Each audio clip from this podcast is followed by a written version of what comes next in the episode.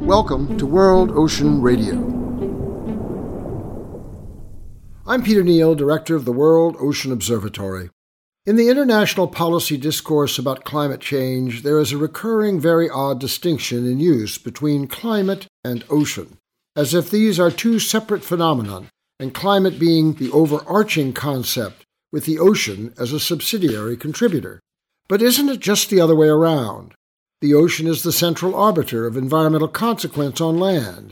It is the key system for circulation of consequence worldwide, and it is the principal engine in the water cycle from surface to weather to freshwater supply for irrigation on land, riverine flux, extreme storm, severe drought, wildfire, crop failure, societal disruption, and increasing geopolitical conflict. The ocean is climate, as primary cause, integrated natural process worldwide, driver of physical and social effect, and most important locus for local and global solution. This assertion has been further supported by a recent study in Scientific Reports, an academic journal that describes the significantly increased measurement of ocean temperature and salinity with correlated increase of evaporation and moisture accumulated and distributed around the world. The difference being between data collected by a limited system of ocean buoys and by a more universally distributed satellite system with more comprehensive coverage and more accurate measurement. What the study concludes is that all our climate predictions and timelines are based on lesser data and are underestimated in both degree and extent. What the data suggests is that climate change, as revealed by real ocean change, is happening faster and greater than previously predicted, and that evidence presented by record temperature, record weather events, destructive drought, and destructive rain, with even greater impact in growing areas around the world, will only increase larger sooner.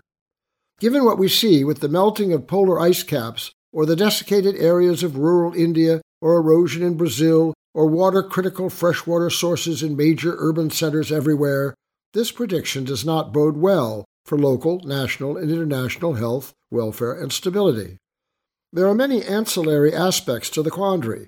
Ocean mixing and toxin circulation, marine species habitat, migration, feeding, related food supply, employment, protein reduction, disease, and so much more, all previously known, even as based on an incomplete data set, met with concern, policy resolve, public awareness, and incidents of proactive response, but underachieved, unmet, as a result of disillusion, hypocrisy, overt subversion, lack of political will and financial commitment, and fear of change. What exactly are we afraid of? Are we afraid of giving up impended loss for future gain? Are we afraid to give up convention for invention? Are we afraid to give up complacency for action?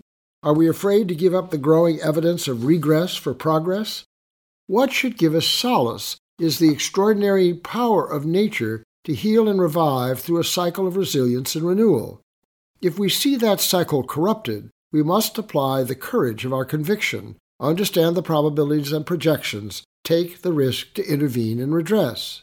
What is amiss here is not just a lack of will or inadequate response.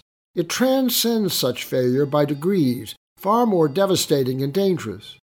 At some point, when we have so invaded a natural system to have shifted its alignment, its established rhythm, its successful extent, modified the process to an off kilter access, we may have passed the point of no return, so modified that the water cycle is transformed from benefit to detriment from abundance to scarcity, from rejuvenative power to destructive weakness, even collapse. We are faced with the loss of an essential system of life. To quibble about terms, nuance, and distinction when the proof of deteriorating change is so evident, with so many tragic ramifications upon us, is no better cliche forgiven than those rearranged chairs on the deck of the Titanic.